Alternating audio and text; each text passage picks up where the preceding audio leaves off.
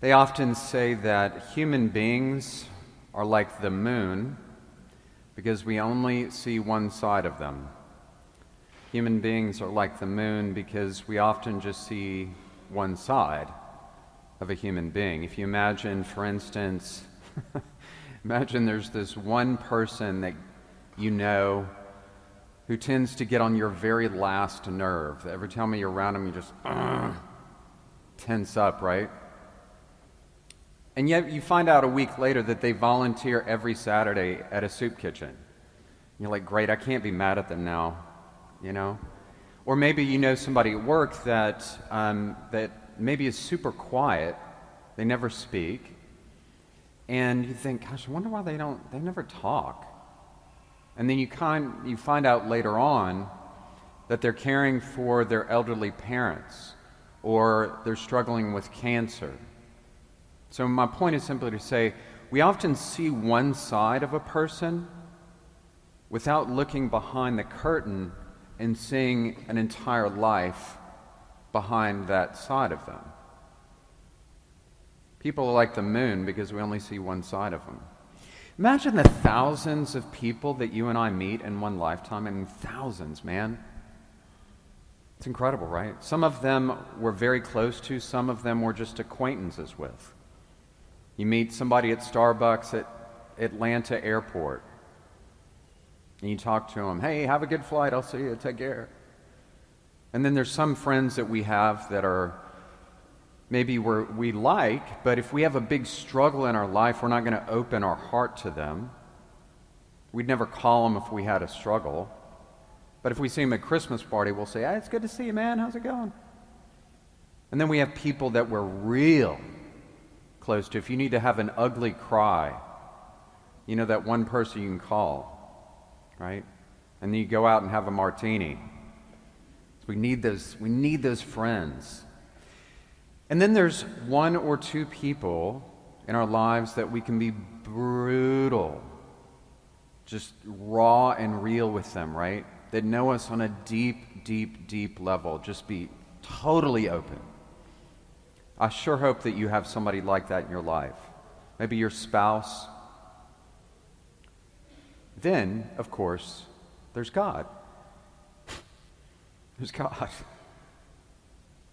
Human beings are like an onion, right? You know all these acquaintances, maybe somebody is on the outside, layer of the onion, and as they get closer, they call that in psychology levels of intimacy. Levels of intimacy. And when they get to know us, some people that are in the middle we later push them out. You ever had a falling out with a friend? I'm guessing you have. Maybe they were in the middle, they get pushed out because they kind of betray our trust. But then other people, they come in. And right in the middle of the onion of this thing we call a human being is God.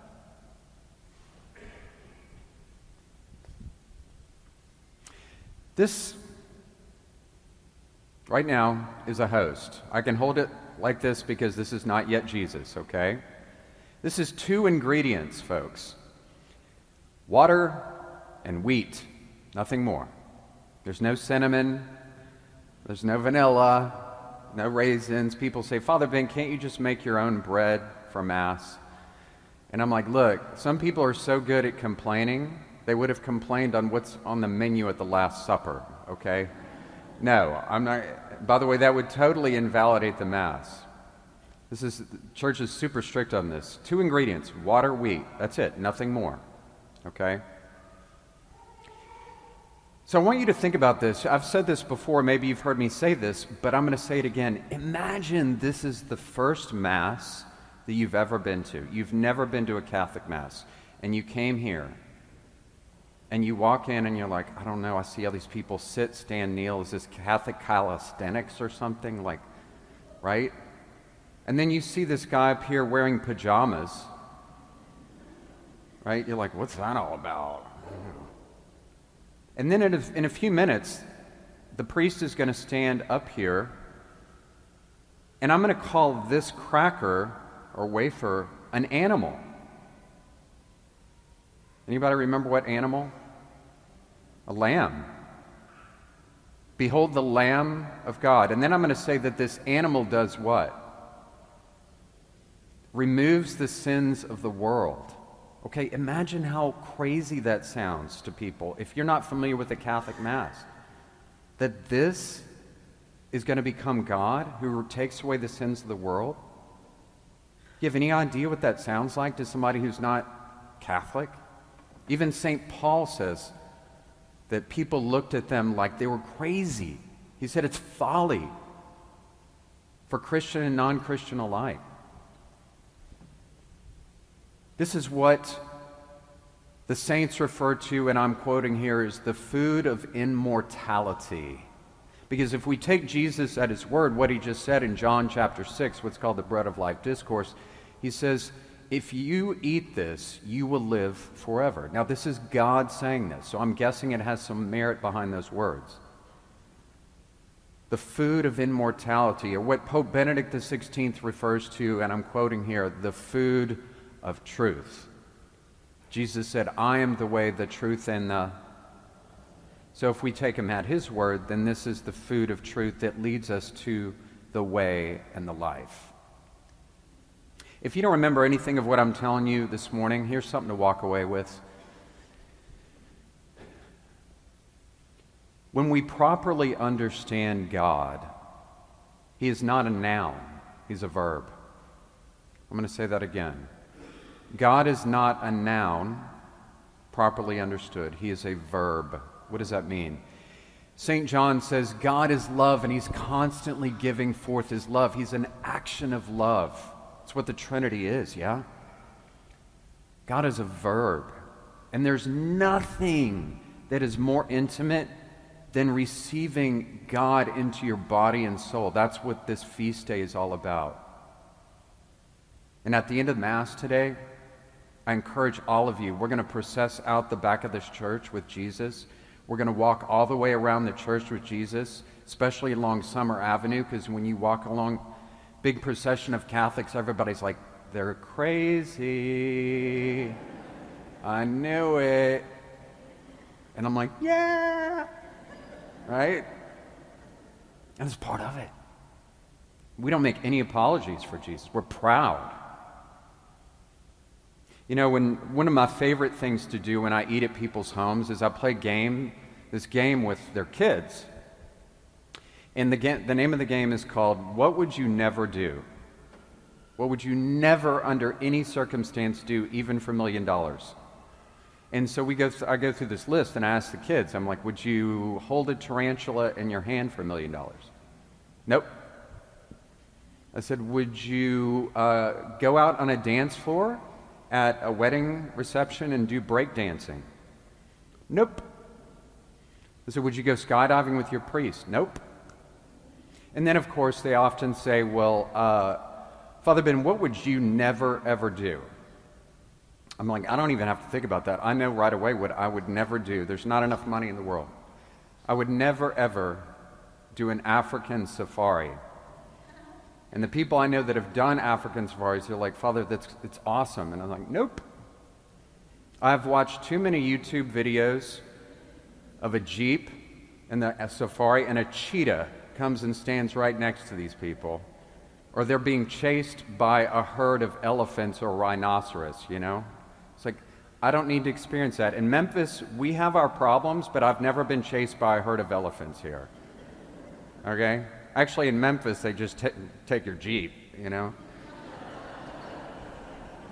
but point being is that, you know, it's worth, it's worth us asking what do you fear? What do you fear the most? Because at some point, if you really want to grow, you've got to confront your fears. I'm not saying that your fear is going to materialize, I hope it doesn't. But if you want to grow, you've got to confront your fear. You think he was not afraid to go there? In the Garden of Gethsemane, it says he was bleeding, he was sweating blood. You think, well, that, that's nice, Jesus. I, as long as it's you and not me, I'm not really into that whole uncomfortable thing. Yeah, that's what we signed up for, folks. And some people, they don't want to grow. They want everything on a Jerry Springer, Springer surface, first layer of the onion. I don't want to grow. No thanks. I'd rather just sit here. All right, man. You mean that same spot 50 years from now? They don't want to. It's Just fine, it's their choice, but they're, you can't be happy that way. Jesus is a verb, not a noun. But it's not enough for us to just say, Thank you, Jesus. Thanks for that. No, he's like, You are going to follow me. Take up your cross and follow me. I'll, I'll close with this. Just a quick question for, for all of us here. How do you handle crisis? When you have crisis in your family, in your marriage, in your life, at your job, how well do you roll with crisis? Leon Panetta, the former CIA director of the United States, one of the a man I admire greatly, he said, "In this country, we either govern by good leadership or we govern by crisis." And his point is simply to say, when we lack good leadership, crisis will lead the direction of this country. You can either be proactive or reactive. Think about everything we've come through in this country. September 11th, the Great Depression, which was 10 years. You know, we went through 25 waves of the yellow fever. 1877, over 20,000 people died in this city. JFK, the Cuban Missile Crisis. You know, one of the greatest crisis moments of the United States is often totally forgotten about it happened in October of 1957. And there was the Russians put into space this satellite that was no bigger than a beach ball. Anybody know what the name of that was? Sputnik. It was this big, two by two feet. Every 24 hours, Sputnik made 16 loops around the globe. And for three months, many parents would never let their children leave the house because they assumed that the Russians were leaning over, spying on them. They were terrified. A few years later, a couple years later, they sent the first man into space, Yuri Gagarin. And you know what he said? The Russian astronaut went into space and he came back and he said, he said, I went to space. I didn't see God. He does not exist.